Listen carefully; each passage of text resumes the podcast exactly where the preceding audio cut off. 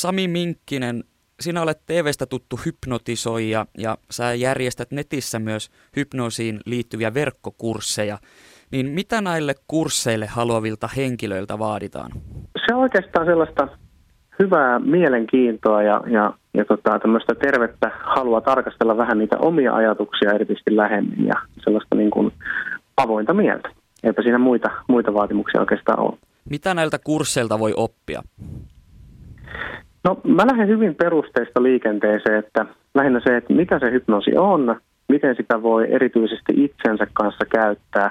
Että tällaiselta kurssiltahan ei mitään terapeuttisia tekniikkoja opi, vaan kyse on en- enemmän siitä omasta kommunikoinnista ja, ja itsensä kanssa toimimisesta. Että aika tehokas pakettihan siellä kuulemma on nyt, mitä on kurssilaiset kommentoineet. Näiltä kursseilta voi oppia tekemään toiselle henkilölle hypnoosin, eikö näin? Kyllä, erityisesti rentouttamismielessä, että mä en täällä tämmöisellä kurssilla, kun sinne tosiaan kaikki pääsee, niin mä en siellä jaa mitään tämmöisiä tekniikoita, mitä esimerkiksi vaikkapa käytän tuolla tv näitä hypnooseja tehdessä tai mitään, mitään muitakaan tämmöisiä, vaan kyse on vähän tämmöisestä niin kuin enemmän omaan, omaan hyvinvointiin, oman mielen hyvinvointiin liittyvistä asioista. Ja toki sitten kun niitä siellä oppii, niin kyllä niitä voi sitten muillekin jakaa ja soveltaa. Tienaako tällä kuinka hyvin? No sanotaan, että, että tämä verkkokurssi on kyllä sillä ihan mun mielestä kohtuullisen niin kuin elannon saa, että toki sitten pitää aina jakaa se tulo, tulo useammalle kuukaudelle, kun se on aina tämmöinen kertajuttu, että varmaan voisi sanoa ihan tämmöinen normaali paremmin tuleva palkansaaja, kun ottaa kaikki yrityskulut huomioon. Kun oppilas sitten viimein valmistuu näiltä sun kursseilta, niin onko teillä minkäänlaista jälkiseuraamista sille, että mihin tämä valmistunut käyttää näitä oppejaan? Meillä on hyvin aktiivinen tämmöinen keskusteluryhmä ja siellä ihmiset aika, aika paljon jakaa keskenään.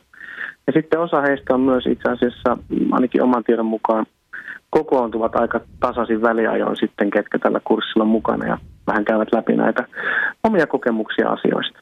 Sanoit, että näitä sun hypnoosioppeja käytetään pääasiassa henkilökohtaisiin tarpeisiin, mutta näitä voi siis käyttää myös muihin henkilöihin. Eli onko mahdollista tavallaan oppia hypnotisoimaan toinen henkilö näillä sun verkkokursseilla? No ehdottomasti kyllä, että hypnoosi on sen verran väärin ymmärretty, voisi sanoa tämmöinen aihe ihan niin kuin globaalisti, että jos miettii mitä se hypnoosi on, niin hypnoosi on rento, hyvä mielentila, että mun mielestä se pitäisi kuulua vähän niin kuin tämmöiseen peruskouluopetukseen, että ihmiset osaisivat vaikkapa ihan rentouttaa toisen ihmisen tai puolison, jossa on vaikka vähän työpäivän jälkeen kireä olo. sen, mielestä, sen takia mä itse näitä tietoja haluan jakaakin, että ihmiset voisivat käyttää näitä enemmän siihen oman hyvinvoinnin ja muiden hyvinvoinnin edesauttamiseen. Hypnoosi peruskouluihin, eli ihan niin kuin matematiikan rinnalle vaikka oppiaineksi? No se on aika hienoa, että kun miettii tuossa, että nykypäivän lapsilla on, ainakin mitä mä oon huomannut, niin aika paljon paineita ja stressiä koulusta ja vertaillaan hirveästi, että miten kaverilla menee, miten itsellä menee. Ja mun mielestä on aika mahtavaa, että osaisi sellaisia ajattelustrategioita, että, että siellä pystyisikin itse asiassa muuttamaan sitä omaa suhtautumista näihin asioihin, niin mä uskon, että sillä voisi olla aika positiivinen vaikutus.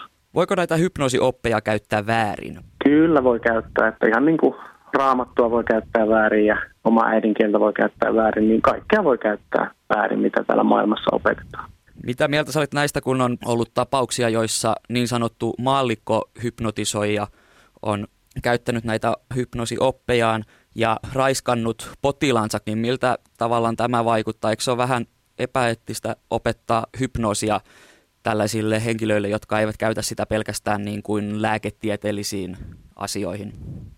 No tässä ehkä menee vähän puurot ja vellit sekaisin, että jokainen ihminen pystyy ihan halutessaan samat tiedot ja taidot saamaan vaikka ihan Suomen valtion kustantamana kirjastoista.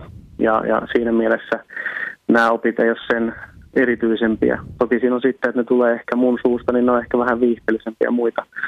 Ja kyllähän se on, on tosi valitettavaa, että yhteiskunnassa jotkut ihmiset on ehkä mielenterveydellisesti vähän epäterveitä, että sitten turvaudutaan tämmöisiin raiskauksiin ja kaikkiin muihin. Että ehkä se on sellainen asia, mitä voisi tarkastella vähän yleisestikin vähän isommin, että mikä, mikä se saa sitten miehet ja naiset esimerkiksi käyttäytymään toisia kohtaan väkivaltaisesti tai, tai epäeettisesti ja siihen ei tarvita edes hypnoosia. Sami Minkkinen, mä haastattelin tässä aikaisemmin tieteellinen hypnoosi ryn varapuheenjohtaja ja THLn tutkimusprofessoria Hannu Lauermaa. Ja hän sanoi, että jos hypnoosia opetetaan joukolle ihmisiä, joilla ei ole mitään soveltuvaa koulutusta hypnoosin käyttöön, ja heille opetetaan nämä tietyt jopa yksinkertaiset hypnoositekniikat, joilla se hypnosi onnistuu, niin heistä osa saattaa kokeilla taidoillaan kaikenlaista mahdollista. Niin miten te varmistatte sen, ettei esimerkiksi teidän kursseille tulleet oppilaat käytä näitä väärin? No mun mielestä tässä on edelleen kyse vähän samasta asiasta, että ehkä hieman Lauermakin saattaa liioitella. Toki tunnistan, että on kaikessa tiedon jakamisessa ja oppimisessa on varmasti erilaisia riskejä, mutta en pitäisi sitä ongelmana, koska valitettavasti se on niin, että jos joku ihminen haluaa rakentaa vaikkapa pommin, niin kyllähän sitten valitettavasti ne tiedot jostain kaivaa käsiin, vaikka mä en niitä pommin ohjeita itse jakaiskaan. Mun mielestä se, että jos joku haluaa käyttää jotain väärin, se tieto on olemassa siellä jo.